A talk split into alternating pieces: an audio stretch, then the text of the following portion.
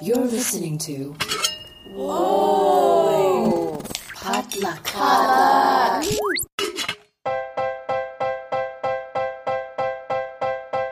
And welcome to Good Pop, a pop culture discussion podcast uh, from the Potluck Podcast Collective. With me to talk about all the good pop that we love are self proclaimed professional Asian American Jess Ju, Hey, still here. culture editor Hanh Nguyen, Hey, give me the culture. And film scholar Brian Hu. Hey, thanks for having me. Hey, There is definitely like a delineation of like education and research ability in this crew today. So Brian being leagues above all of us. So we're extremely excited to have him on. And I, I've been doing all my lectures from this very seat with this very microphone for the last month. Brian is here to give us some uh, bona fides for this podcast. Um, of course, you can also hear Brian on our fellow Potluck podcast, Saturday School, where he and our friend Ada Tseng talk about Asian American film history. Thank you. Thank you for joining us. Um, this is our first time we've had a four person podcast, so uh, looking forward to our discussion. On this episode of Good Pop, we'll be discussing last year's Best Picture at the Academy Awards, Bong Joon Ho's Parasite, which, man, was only like a month ago, wasn't it? it was Two months at this point. Yeah, it was the beginning of February, but oh man, what seems like a lifetime ago. But before we get to that, let's find out what good pop culture is getting us through this quarantine. So uh, let's start with Jess. What's popping? I st- not even though I'm professional Asian, sometimes you know I also need to take a break. So I've actually have been kind of obsessed with this show called Unorthodox on Netflix. It's four. It's only four episodes long, and it is about a woman, a young woman from the Hasidic Jewish community in Brooklyn who runs away to escape an unhappy arranged marriage, and she runs away to Berlin. I believe it's Netflix's first series, mostly in Yiddish. So also a subtitled show, so still relevant. Um, and it's just so fascinating to me. I, I just does make me wonder if it, it reminds me of the power of storytelling and how we really are able to form images and opinions of the world around us, even though we may not have direct contact with some people. So I think it's still pretty relevant of the work I do in my real life. And uh, yeah, just it's so well done. The creative team is completely women. The actors are all phenomenal. The lead is sh- she's so subtle. Like she can literally make you cry with changing like one little like emotion on her face.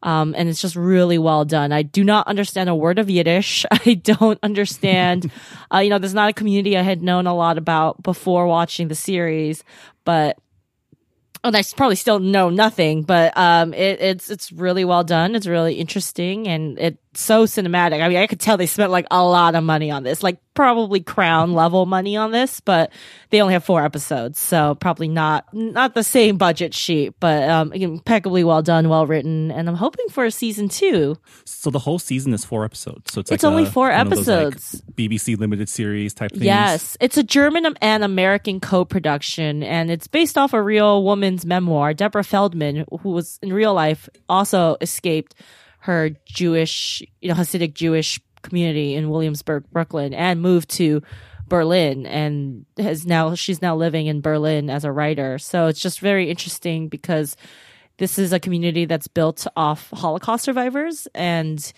she chooses specifically to go back to Berlin, which is the root, the site of their family's historical trauma. So they do talk a lot about like generational trauma and and what it means to move on from that or do they move on from that? And there's this idea that all the children born in this community are replacing the 6 million souls lost during the holocaust. So it's a community that's extremely tight knit but also extremely difficult to break away from. And you have to basically sacrifice everything you knew to have a chance at this other form of freedom. Yeah, so very well done. I'd recommend it's on Netflix. Yes, subtitles, but it's it's it's part family drama, it's part coming of age story, it's part psychological thriller. He has there's like this big bad cousin named Moishe who is like terrible, but also so fascinating. Um, you you have no idea what you can tell. He has like a shady, duplicitous past, but they never go into it. Um, but he obviously left the community and has since come back. So uh, very interesting. I'm sure it's worth that climbing that. Uh, what was it? The one inch wall of The one inch wall. Um, Han, what's popping with you? Oh dear. Um, well, there are a couple things. Uh, the first I would have to say is uh, Thao and the um, Get Down, Stay Down uh, uh, released a new video, and what's cool about it is that they really took the concept of social isolation and Zoom to a really a new level and made it work for them artistically. So uh, the lead singer, who's uh, Thao Nguyen, um, is doing the same synchronized sort of dance moves as eight other dancers. And so they kind of grit it like Brady Bunch style and sync them up. And so it, it took like some rehearsal for sure, uh, but it also creates like an incredibly cool visual experience. And it's something that I think that even pre quarantine, we would have still been kind of wowed by. And I think that's what it's kind of like emblematic of, you know, how like during difficult times they say like good art comes out of that. So I, she's an artist that I've enjoyed for quite a while. I interviewed her for, um, when she redid the Bojack Horseman theme song, but in Vietnamese. Uh, so she's just Mm. great. And, um, I love her sound and style and just sort of funkiness. And it definitely plays out here. So yeah, if you can check it out. And, but less improving than that or Jess's pick is mm, I'm also watching a Netflix reality series called Too Hot to Handle, which is basically Love Island church camp. And uh, the Islanders are all like hot and sexy and want to just get it on with each other. But in order to win the prize money, they need to not have sex, kiss, or masturbate.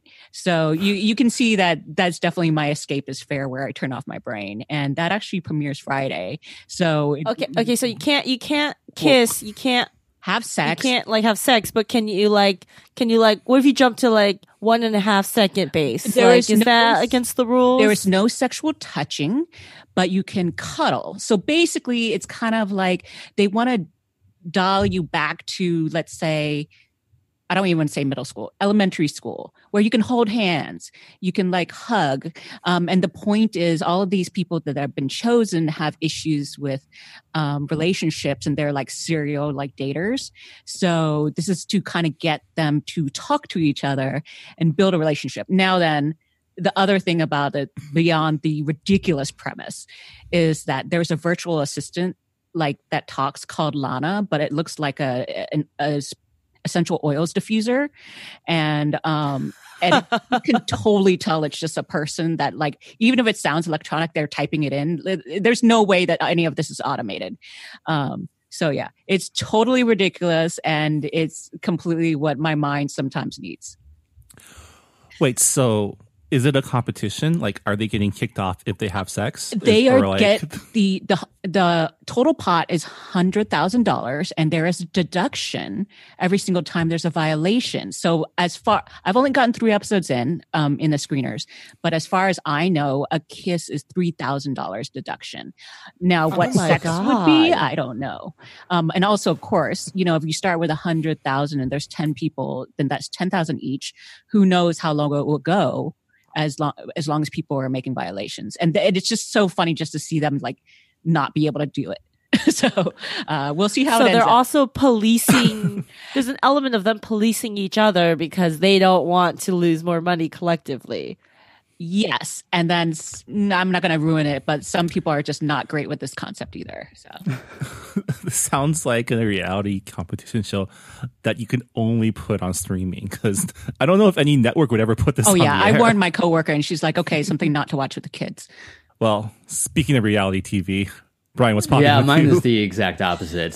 Um, it's still on Netflix. um, it's my favorite of all television shows, Terrace House, um, which is now on the season called Terrace House Tokyo 2019 2020. So, for those who don't know, the concept of Terrace House is um, you have six beautiful people.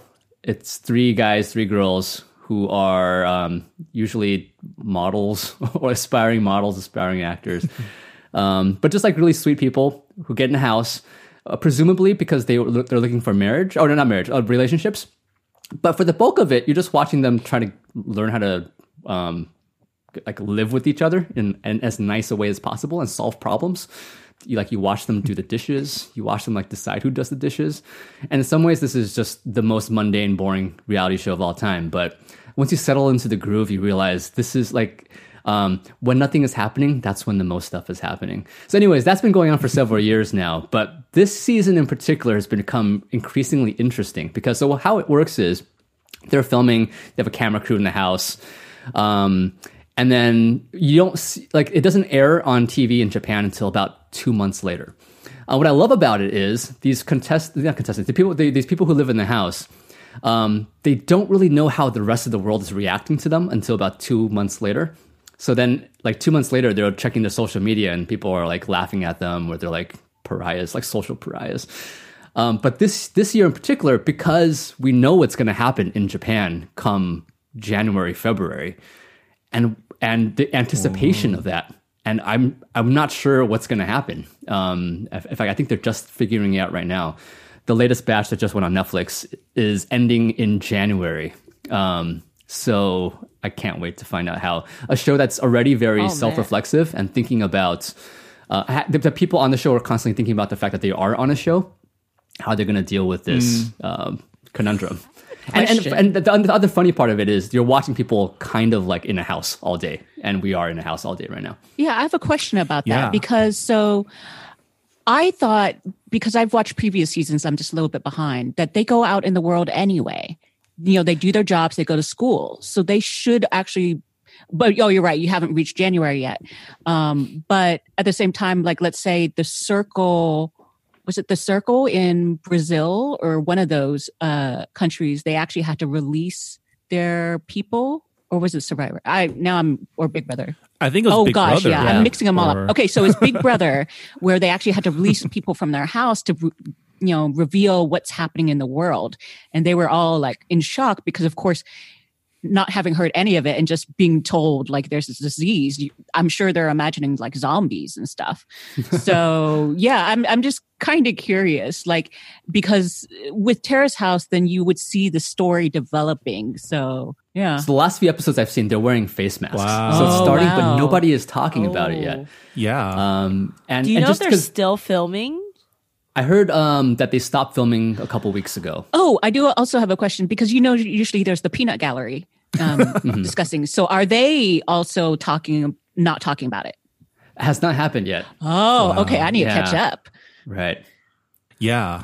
That's interesting because yeah, usually it's it's a lot more time shifted where it's not like as current, especially by the time we get it. So that's super interesting. Uh, I imagine it's like um I used to have a podcast um that I did for collaboration and I've had some people tell me that they started listening and thought it was really interesting to hear how our shows went as we got closer and closer to November 2016. Um, and that person was me. I I was the one who listened to it from the beginning and was feeling this sense of foreboding. And I was like, oh God. I I just oh and and, and it was just exactly what I expected. Just you know what's coming. yeah. I, I well watching anything now that where there are crowd scenes or there are you know people just eating in restaurants or especially because a lot of the shows were wrapping up their series or season finales and I know actually some of them couldn't even get their season or series finales produced uh, when the shutdown happened.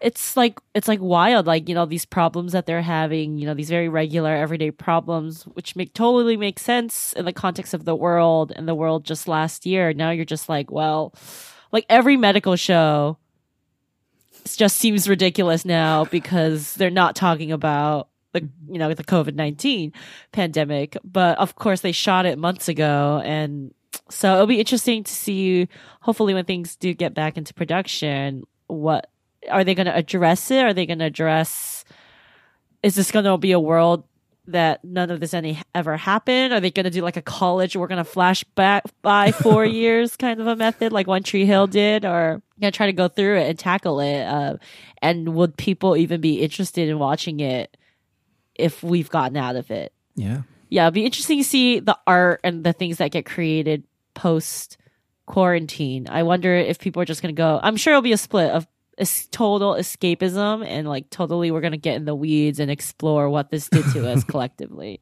Uh, so Marvin, what's popping with you? Well, you know, right now in the world, life is kind of like a hurricane, and uh, I've been uh, I've been coping by watching some Ducktales. Ooh, Have you have any of you seen the new 2017 series of Ducktales yet? I saw it at the very beginning, and I really liked the movie that they had to introduce it. I thought that went really Mm. well. I did fall off for a little bit, but just mainly because I kept forgetting at what time and where it was, and just all that. Too much TV. so Frank Angones, the um, the showrunner, has been putting in a lot of work, and he's he's essentially created through Ducktales, the series, a Disney Afternoon like expanded universe.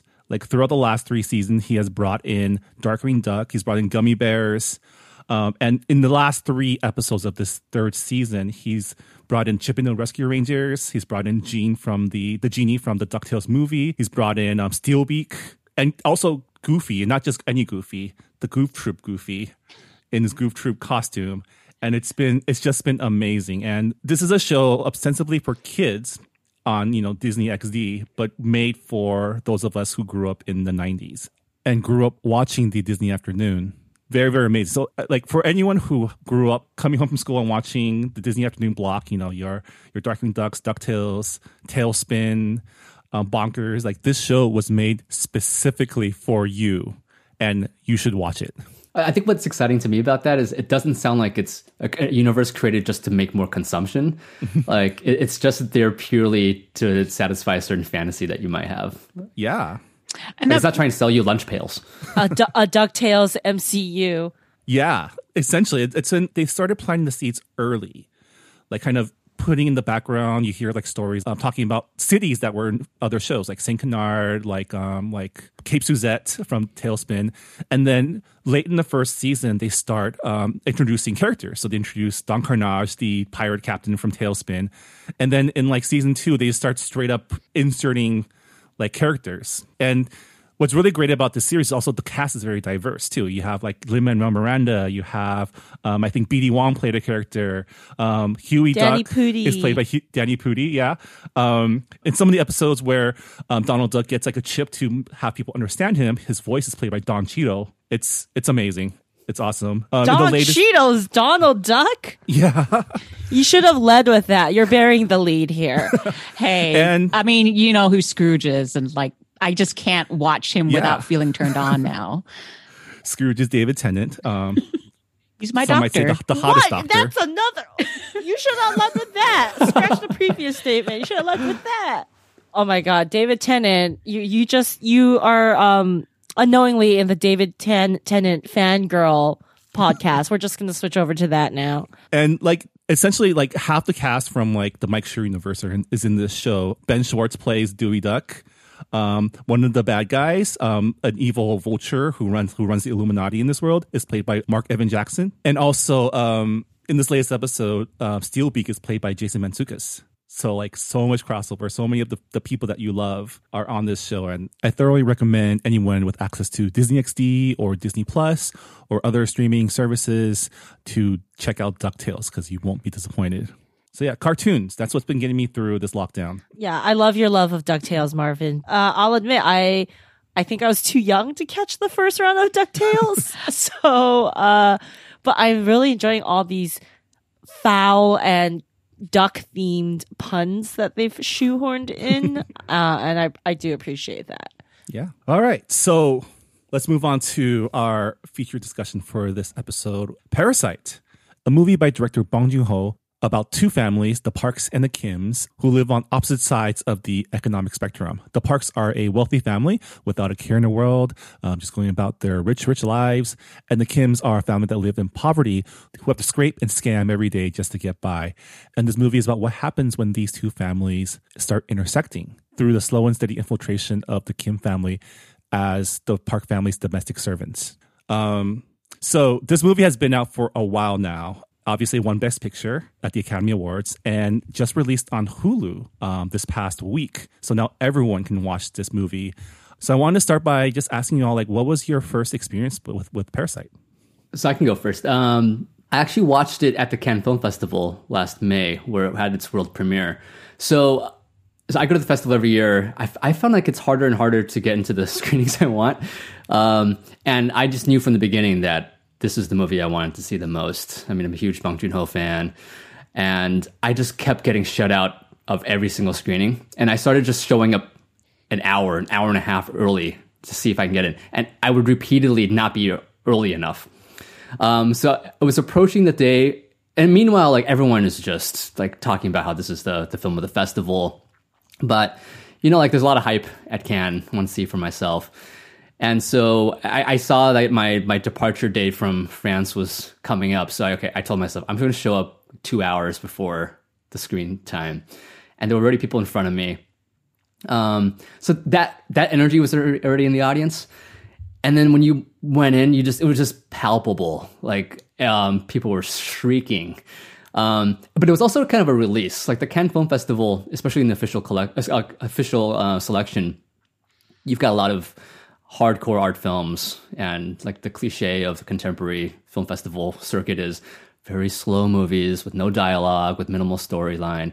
Um, and then Parasite comes and is the exact opposite of that, and it was the release that everyone's been looking for. Um, speed, efficiency, bloodshed, and and great humor.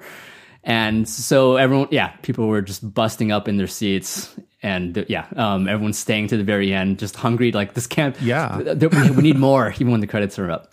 Yeah, I also saw at, at the film festival. I saw it at TIFF, the Toronto International Film Festival, and I remember when um, the day that they opened tickets to press, I went straight to Parasite and tried to get my ticket. And I was so surprised that I was able to get one because it was one of those movies where like even even then, like before anyone else in the states had even seen it, it was there was just so much buzz, right? It, it had won the the Palme d'Or um, prize, and it was like your one chance to watch it before anyone else.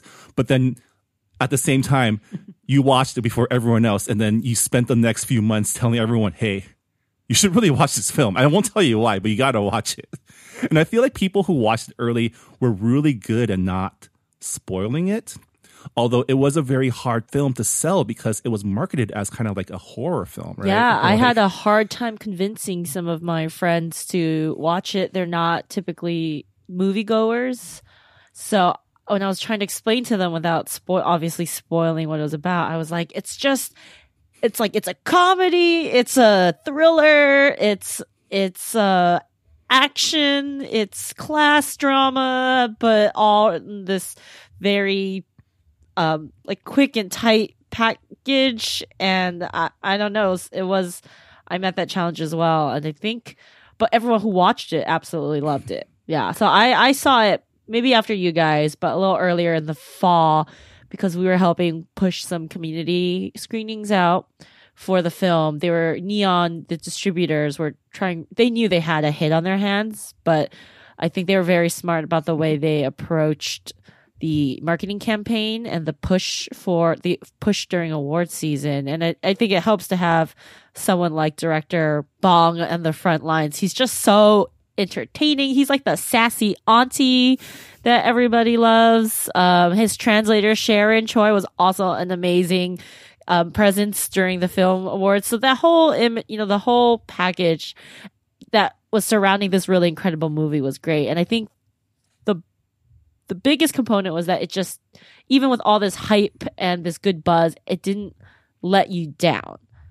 Because I was, I also go see a lot of film festivals and you know most I, I totally get what brian's saying. There's a lot of slow i actually hate the really slow indie dramas the 90 minute movies that feel like three hours. Like i want to poke my eyes out. Um i will admit first and foremost like i will admit my tastes are pretty like commercial trash probably compared to some of you guys i love the fast and the furious franchise for instance it's my favorite movie franchise very proud of that I feel like you can like both types. I like both types. Like you can appreciate all types. You know, I think the Fast and Furious are an amazing action films, but there's definitely a camp that you know. I I just tip, I'm very like self aware that my tendencies lie more commercial. So I was actually considering sitting out some of these, the screening I was working. I was checking people in and then my boss was like, no, you should go watch it. It's really good. I was like, uh, it's like, it's like a three hour movie. I last, the last three hour movie, I wanted to like burn my eyes out. Uh, she's like, no, no, just go watch it. It's really good. It moves fast.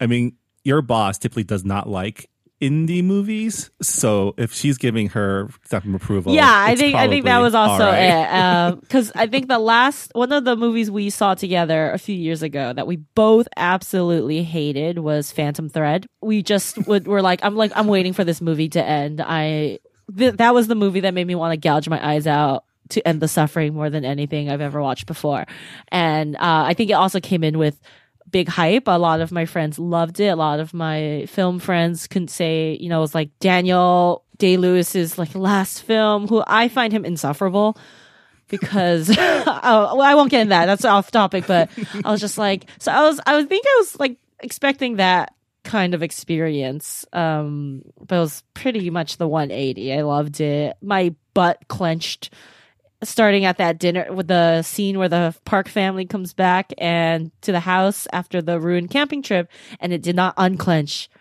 And I believe that was at the halfway mark. So I sat there with a clenched butthole for 90 minutes. That's funny. That was my reaction to Phantom Thread. Just clenched.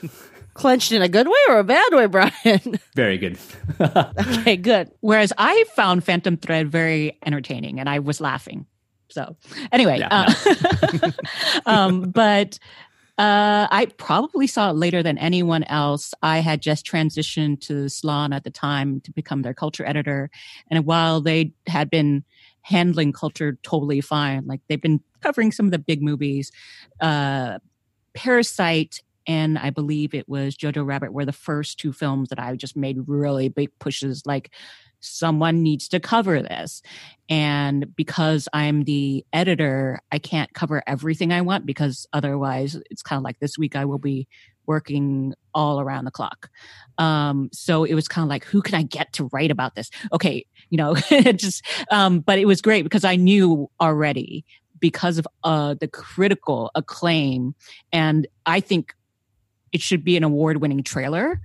Um, the way they put that thing Hmm. together um, with the the quotes that would like come in and this uh, like you know only reveal the first half and then the second half of the quote um, was incredibly well done because yeah i had friends who were just like i would just to say watch the trailer and go watch it and they're like i don't like horror and i'm like you think i do so i was like it's gives you a sense of foreboding but i guarantee you it's not horror. Um, but yeah so it was oh my god. It's a transformative experience i think watching it because there's so many things about the way you're reacting and you're noticing that uh you it, you don't know exactly what at the end but you just want to see like think back about it and like discuss it. So like we're going to do. Yeah, it's definitely a movie that defies categorization because it's so many things, but it's also so masterfully made. And I know as we were going into award season, everyone I was talking to was pretty much convinced that it was the best movie, but it wasn't going to win Best Picture because of it being a Asian film in Korean. Um, so when when it did finally win, like the elation amongst not only the community but like the greater filmmaker community in general was like so like universal. Like I don't think anyone who like loves films thought it was a bad winner. Yeah, and in the film critic community, definitely uh, most people had the ballot that they Oscar ballot they thought that would win, and then they had their heart ballot that also had Parasite usually at the top of it. So it was kind of mixed feelings when they're like they didn't win the Oscar pool, but they were like, oh, but my heart ballot won. It was also just such an interesting year because this it was competing essentially against Once Upon a Time in Hollywood, um, which Hollywood loves loves films about itself, and Quentin a Quentin Tarantino film about 60s Hollywood starring two of the biggest movie stars of our time, which had a component of dubious, putting that kindly, Asian American representation in it. it. To me, it was just like, I was like, okay, that one's obviously to win. And, uh, cause, cause you mean like the artist one, you know, like, and I don't think anyone thinks about or talks about that movie now.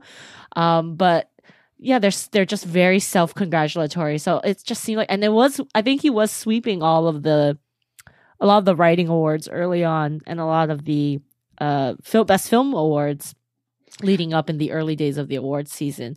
So to me, it was like a very like David and Goliath kind of a battle, and one was the well deserving true like the true voice of someone uh, from a from a I don't say want to say marginalized. He's not necessarily marginalized. It's he's a South Korean director from South Korea, a very successful and extremely talented, but definitely something that America I don't think was used to seeing versus kind of the big Goliath of and I just find Quentin Tarantino so annoying. So I was like I was very happy when Bong Joon-ho won all the things on Oscar night. Yeah, for me, it was. Yeah. I, I was in the same boat of like this. There's no way this could win. We saw what happened with Roma last year. I mean, I, I remember watching that award ceremony when Crouching Tiger, Hidden Dragon basically came up empty in the big awards.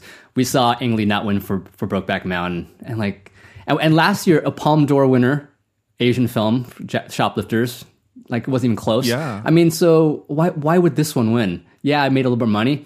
I, I just was not convinced that this was possible, and I was happily like I, I was so happy that I lost my my pool. Yeah, Brian, do you know why? Can you answer that question from like an academic standpoint? Like, why this one? What what were the conditions that made Parasite? Where? How did it reach this level that p- previous films like The Crouching Tiger, which had arguably a really stacked international cast, like a very easy to sell concept, right? Like kung fu, beautiful art house kung fu film with some of the biggest stars in Asia, with a huge Asian American, you know, Asian American director, um, with name recognition like that. That didn't get as far as what Parasite. Granted, that was like more than twenty years ago. But what, what, why Parasite and why now?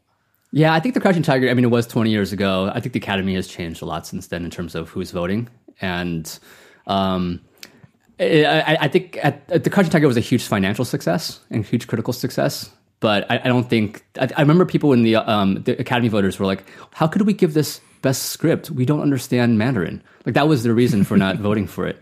I, I- think that Parasite really. Um, I think it won largely because the Academy does care about money they do care that this is the money. This this film made a lot of money, a surprising amount of money for a foreign language film. So I think that made people want to say like, you know, it, it's crossed certain kind of boundaries that we that we understand, that we value.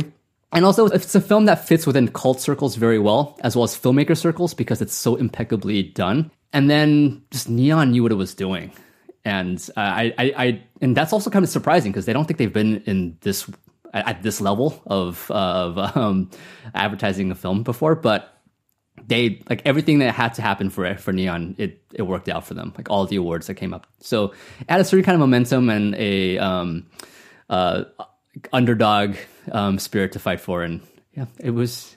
I still I still can't believe it. I mean, if if uh, if it didn't win, I could make it. E- it could easily make this an argument for why it should not have. It, it could never win. or like an easy argument why the Academy Awards are now irrelevant. But I think like the, the Academy has like saved itself from irrelevancy by like awarding and what I really half enjoyed and half was a little annoyed by was all like the punditry that was going on and how how and why Parasite could or couldn't win.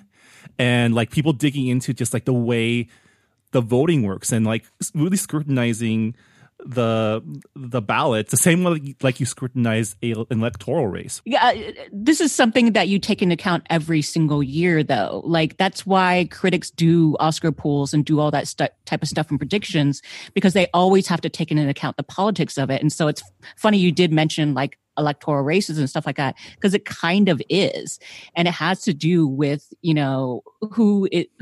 Who, is making up that body and it has changed over the years which is great. But you also still do play the game of well like so and so was nominated they'll give him the director's thing they might not give him the you know best picture because you know he got his token award.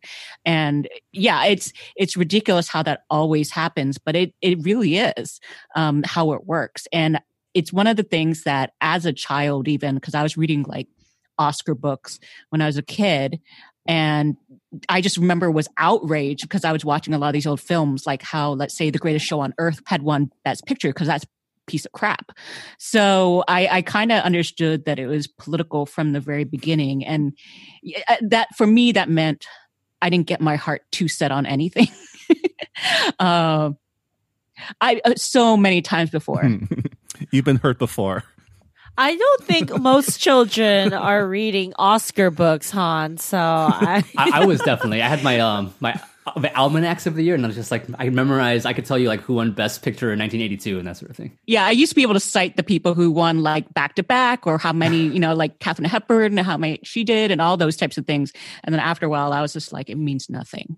But, but yeah, like about that political thing, like even while watching the the telecast this year, I thought, oh, they gave him Best Writing.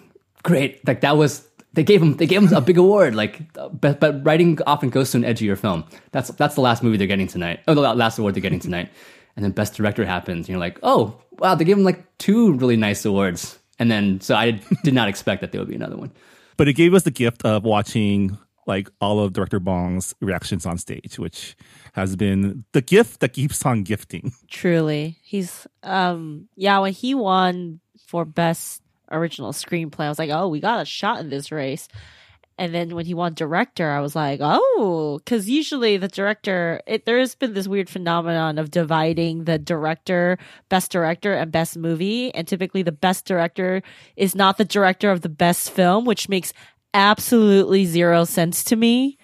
Um, from just how that was the best film. The director is in charge of making the film. So what happened there? Um, and, and fully recognize. I think the first time I noticed that actually was when Ang Lee won for Brokeback Mountain, and then Crash of all films won for Best Picture that year. I think this was 2005. Um, just a while ago, and obviously Brokeback Mountain was very controversial at the time. So I was like, but I was, I was, yeah. I was very not hopeful. I actually went out to go eat like spring rolls with my parents, um, the night of the Oscars because I was like, I don't care. He's not, if he's not going to win, I don't care. Uh, but I did come back just in time to watch him win Best Director and Best Picture, and I screamed so loud, my mother thought like uh, someone killed me. I miss spring rolls. Yeah, it was great. We ordered the catfish ahead of time, and you know, we like made the made the fried catfish rolls. It was delicious. Uh, sorry, not to. So I have a. It's kind of a litmus test for like who you are as a person. But uh, who did you support in this film? Did you support rich family or scam family? Definitely the Kims. And it was fascinating to me because I remember listening to certain podcasts where, let's just say, they were an, of an older generation and talking about how everyone was sneaky and all this other stuff and using language where I was like, oh, you're clearly showing your privilege. Um, so I was all with the Kims. I did not identify at all with the Parks. I think I got those right, right? And um, yeah, and yeah, and like they were a nuclear family. They're just trying to be together. You know, they're trying to eat, and it's kind of you don't see families like that all the time that work together like that. So I've I found them very inspiring. That's so funny that when you said which family do you support, my immediate I, I mean to go to which of the two poor families do you support? Because to me, those right. are the only choices. I, am actually pretty it's, surprised anyone's cheering for the for the rich family. It's wild. Well, it's because so as Parasite started, you know, releasing first limited, and then you had this situation where there was only one theater in like every city that was showing it. So some people were watching it. So I started tracking the hashtag because I wanted to see, you know, I'd waited two months for people to finally start watching this film. I want to see what people think. And I was surprised that there were quite a few reactions where their takeaway was always vet your help. Like that was literally their like takeaway from the movie. I actually maybe this is me showing this is definitely me showing my privilege and we were just talking offline about how I was more I relate I empathize with the Reese Witherspoon characters more than I wanted to. I didn't think the parks were that bad. Like sure they're a little they're privileged, yes. They're definitely a little tone deaf, but at the end of the day, they were hiring these people. I, I actually thought there was there wasn't really an issue until everything blew up because they were still they were getting both families were getting what they wanted. The parks were getting the help that they wanted for their household and they were happy, you know, with the tutoring and the regardless of whether it was working or not, they were happy with it. And then the Kims were able to kind of be in a better position to provide for their family. Um, even I, I I think I actually I love the part where they are kind of getting the job scamming. I think in some way, shape, or form, we all do that. Is everyone really proficient in Microsoft Excel? No. Um, but when it came down to it, they rose to the occasion. But I didn't think the parks were terrible. Like I didn't think they were say- either. what does, I don't know what that say about me, but I yeah. Well, I actually thought they were sympathetic. My clarification, though, is saying that the podcaster I listened to was using derogatory language for the Kims because that I think showed her privilege. Now, I think the parks are perfectly fine. Like, there are moments, definitely, when they did treat the Kims as subpar, not even humans.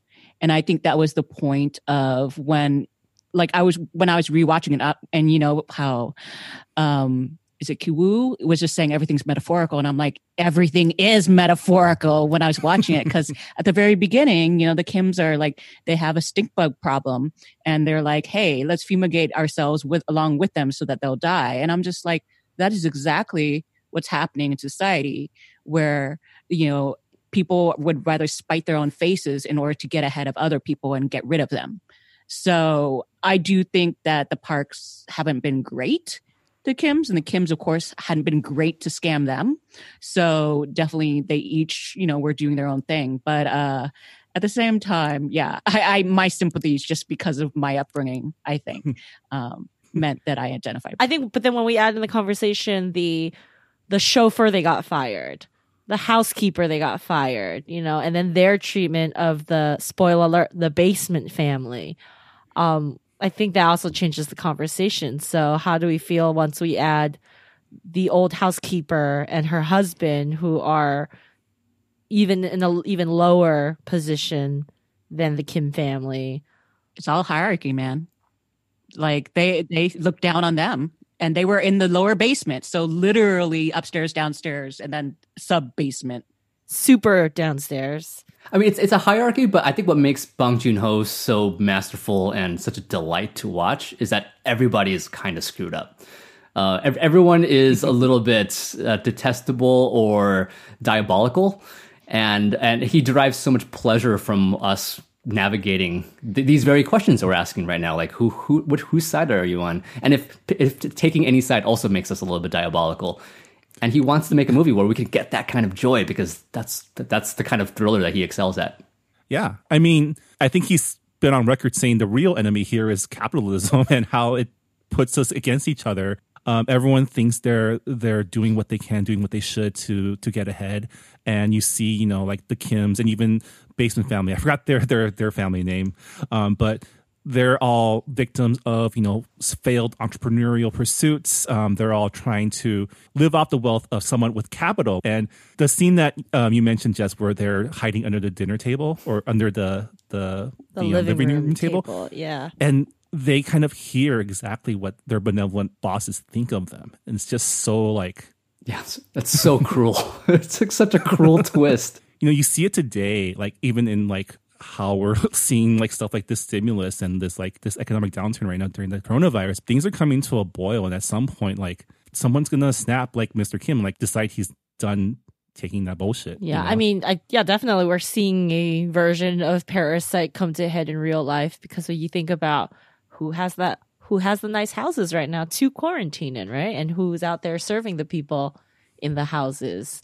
Uh, you know, if we were going to set Parasite in South Korea now, the parks would be holed up, you know, getting their super expensive beef delivered by someone like Kiwoo or uh, Mr. Kim into the house, and they'd just be, you know, sheltered in place. Uh, and then the basement family would be screwed because if they were able to come out at all, right? Um, so yeah, it's it's just so really capitalism is the big bad in Parasite and in real life. Uh, I think we're seeing. I think that's it's like a weird like lived experience. I I do think I would love to rewatch it now. I haven't rewatched it since um before all this went down, before the award season. So I would be Yeah, interested actu- to see what it feels like now to rewatch it. Yeah, actually, that's kind of uh, it's a really good point. You're talking about the sheltering in place and how different their experiences are. Because when I was watching it the first time, I do remember, you know, I and people have written about this how like the parks they look out into their backyard and their full wall is glass and it's like that's their TV. And then while I was watching it, of course, the Kims have the tiny little window at the top. And so I was just thinking, like, what are the, each of their TVs? So the Kims are watching this drunk guy pee.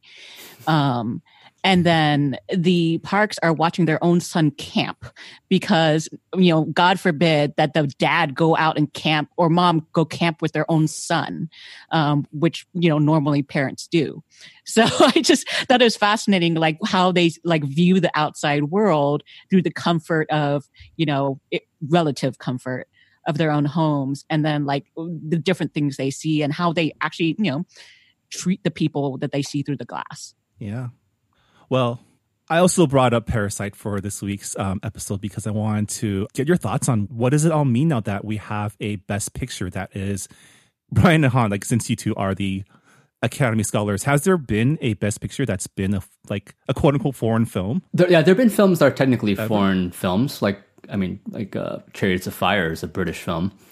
Um, Slumdog well, like Millionaire. a foreign language film. I meant foreign yeah. language. Then no, is that right? I don't think so. Yeah, because this year was I think the first where the international was it was called international film versus foreign. Is that correct? Yeah. Mm-hmm. So that way we it was um, able to win both, whereas previously the foreign language film couldn't also win Best Picture. no, it, it, used to be able to. Like for instance, or, Crouching or, Tiger was nominated for. But both. yeah, or it just it didn't. But also right. just calling it foreign language versus international, I think was a big deal. So yeah. I, I, think that distinction helps us understand why a foreign language film has never won before. The fact that it's called a foreign language film means that Hollywood sees English language films made outside of the US as one of their movies. Like a British film or an Australian film is still kind of a Hollywood American film. Um, and, and the term foreign language just makes it seem like, no, it's, it's English language versus everybody else. And just yeah. the fact that they have that embedded in their idea of who they are is also another thing that made you feel like feel like a foreign language film could never win Best Picture.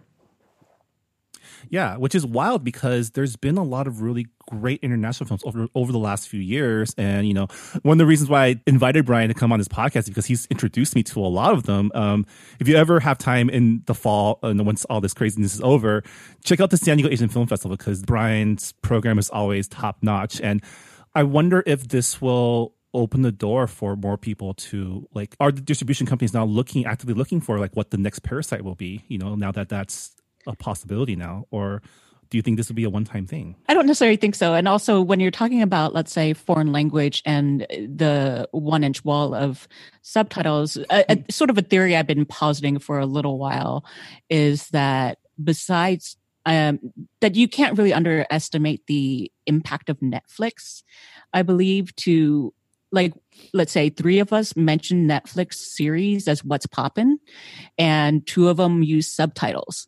And I think the global um, acceptance now of watching foreign TV shows, um, a lot of times with subtitles. Sometimes you can get them dubbed, but uh, not always. Like Terrace House, like there's no dubbing there.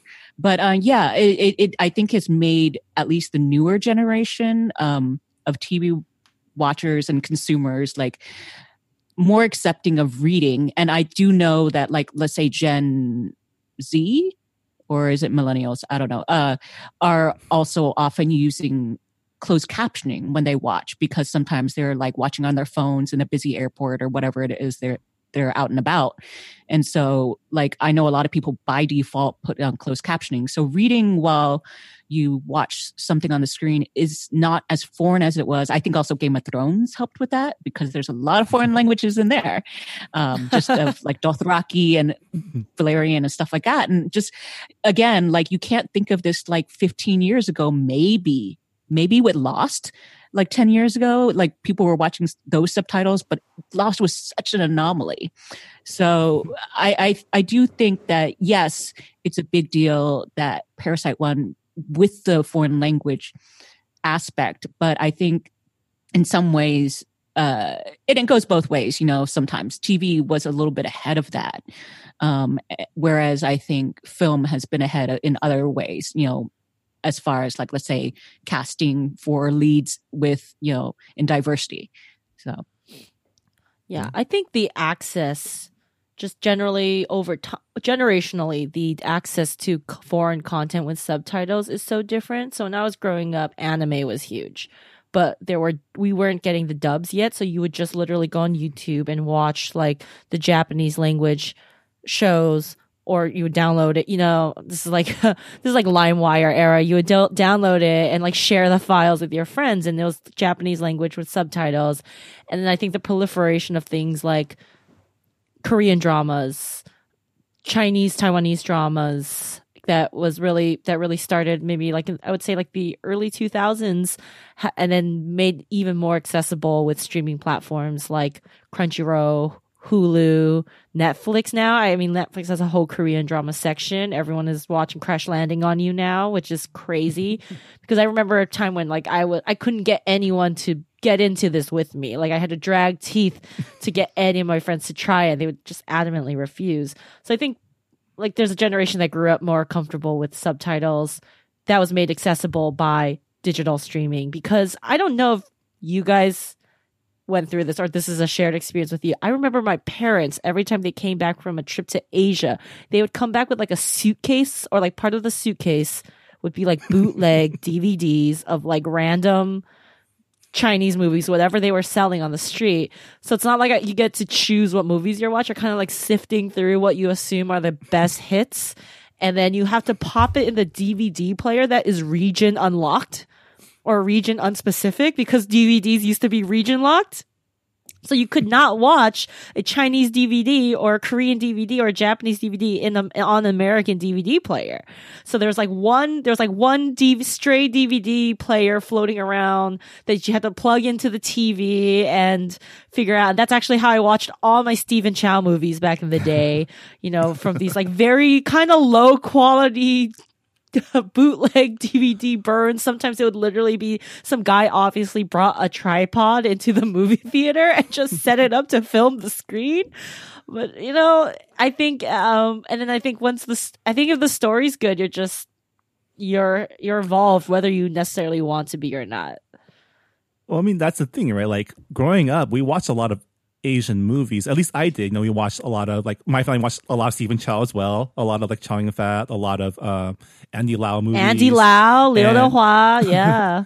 And at some point, like I remember I was in college when I first watched um, Yi Yi, which was like my first experience into like Chinese art films. I was like, we make these films? We're not making derivative films of Western comedies anymore. Like that opened a whole new door. Like what kinds of artistic visions are out there outside of like what we're used to watching in, in the States? So I have a lot of ideas based on what everyone's saying, which is ma- like you guys are saying great things. Like so, Jess, you mentioned all these suitcases of DVDs, and there are probably some like VCDs in there too. Um, oh, oh, VCDs are are no Yeah. no laser discs, thank God, but definitely VCDs. Yeah. But so I, I think piracy is a, is really important in part, as part of this conversation. Like so much of how our generation came to know, like whether it's anime or like John Woo movies back in the day, or Stephen Chow, was through pirate piracy. And now when I talk to my students, and like they're not from, they're not immigrants, but they all know how to go mm-hmm. online and download stuff. Like they, when I assign them a film, they go to YouTube to see if they can find it there, and it's definitely not legal on YouTube. and so now, if everyone is able to kind of find things in the pirate networks more, like maybe it, it'll maybe, maybe they'll be stumble upon things that they wouldn't otherwise. I think it's also interesting that we're just talking about te- like really we're t- now we're talking about television um, in terms of where people are starting to get exposure to subtitles. So my next like I'm I'm curious like a subtitled film is one best picture. When is a subtitled television series going to win an Emmy? Um, and and are there kind of like dividing lines there between what is quality, not quality, what is um, like a network show versus an import? and if, if these conversations we're having about film are going to extend to television as well. And then lastly, like because we're talking about film versus television, I think film still requires um, certain kind of a, a, a institutions in place to, to anoint a film to the level of the parasite. So right now in the news, we're talking about the Cannes Film Festival and what, what is going to happen this year. And the Cannes Film Festival is important not just because it's a platform for all these important directors, but there's like an important market that's attached to it. It's where everyone buys the films that are then going to they're going to invest money in for the fall and winter award seasons. If Cannes doesn't happen, and if it goes on, if Venice doesn't happen, if Toronto, we don't know what that's going to look like. Will will 2020's Parasite happen, um, or it may just come out in one country and it'll never get that sort of international platform that's required for it to to win an Oscar. Um, so these are all things that are circling in my head as I'm listening to. Yeah, it's just like all of these ideas are swirling in my head. Um, as like what percentage of like subtitles do you need on a TV show to be considered a subtitled TV show? Because Game of Thrones did win Emmys and it had plenty of subtitles, but definitely not mm-hmm. majority or even half.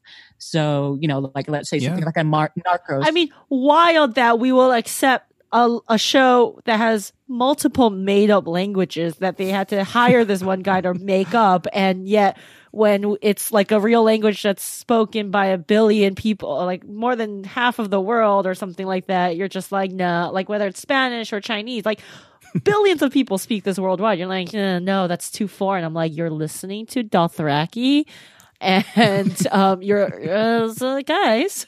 Yeah, and and you know, I was I grew up with foreign films. Actually, uh, since I'm a little older than you, I was watching them on VHS.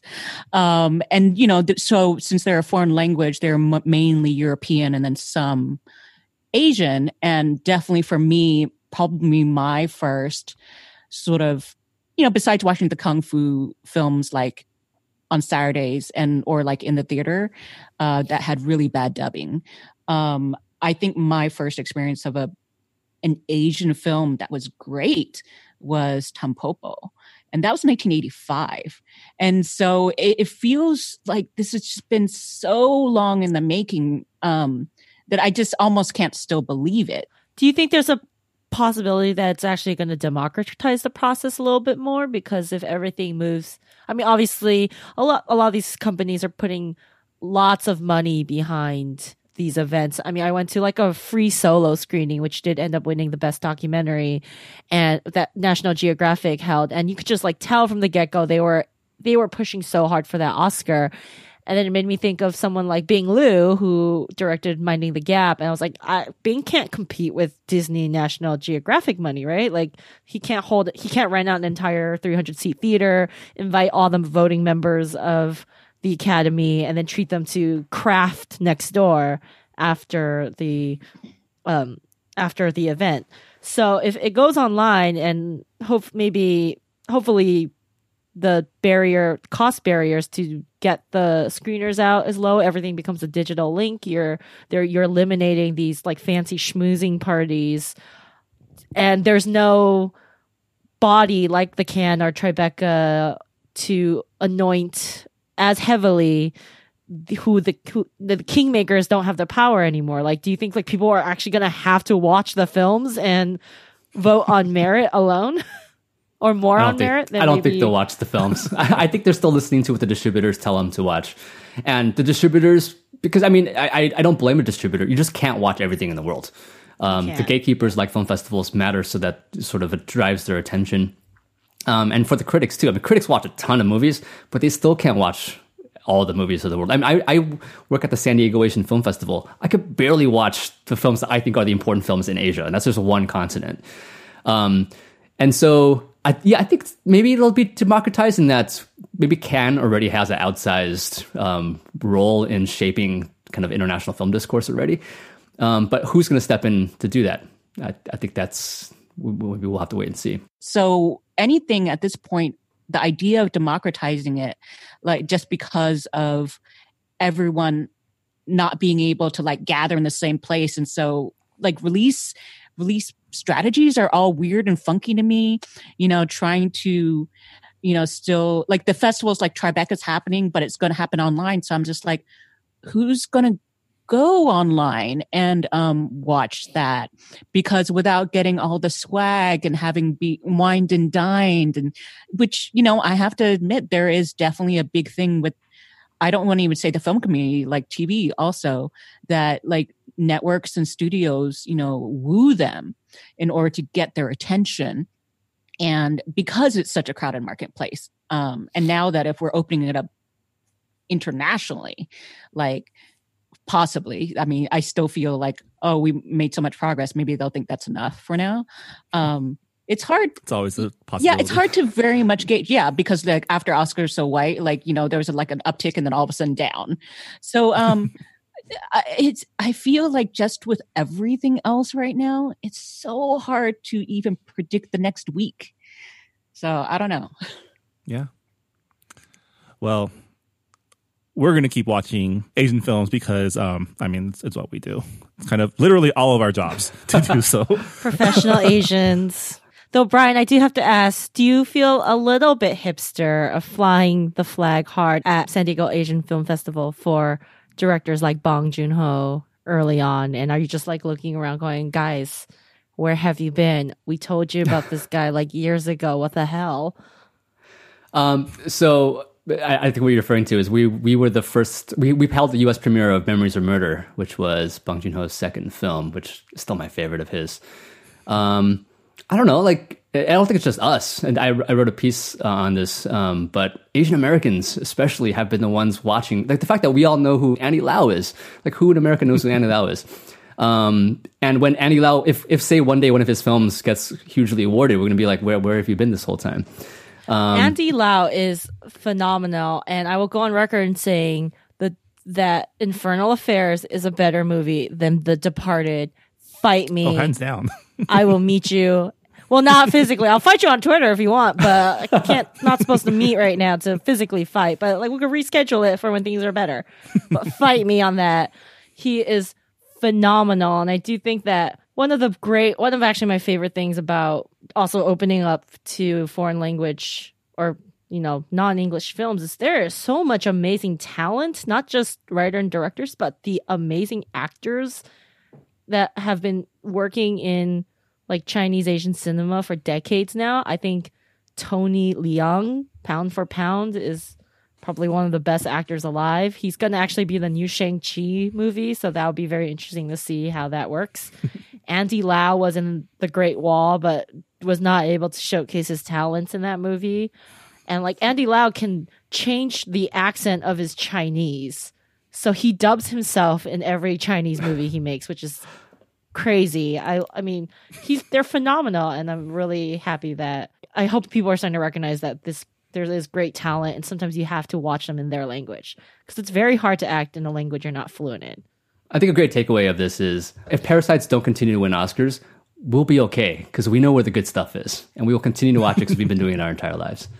And on that note, um, that also do it for this episode of the Good Pop Culture Club. I want to thank our guest Brian Hu for joining us. Brian, if people want to find out more about your work, where can they go? You can check us out on our other podcast, another um, potluck podcast called Saturday School, um, where every week we f- find an old Asian American film that may or may not even be available anywhere, and we talk about it like it's Casablanca, because why not?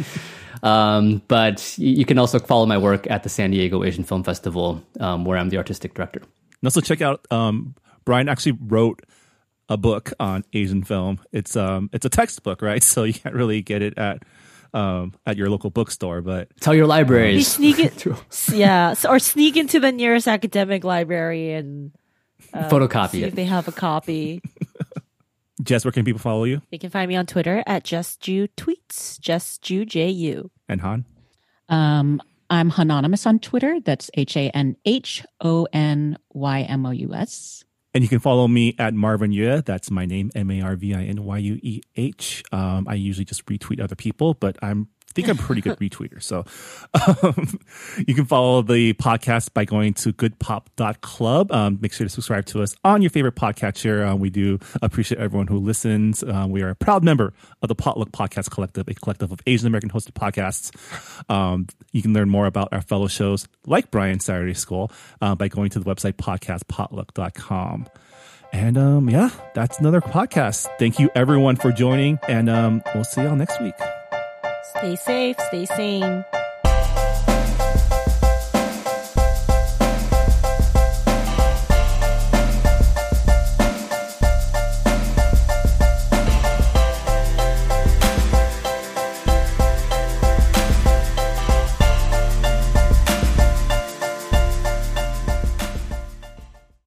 Hey, Brian. Did you go to Saturday school as a kid? I sure did. Did you? Totally. Well, at our podcast, Saturday School, we don't teach a language, but we pass along the culture that we do know. And that's Asian American pop culture. Ada's a journalist, and I'm a professor and film festival programmer. We've watched a lot of great Asian American movies, and we want you to watch them too. Come listen to us as we look back at the pioneering films that have led us to today.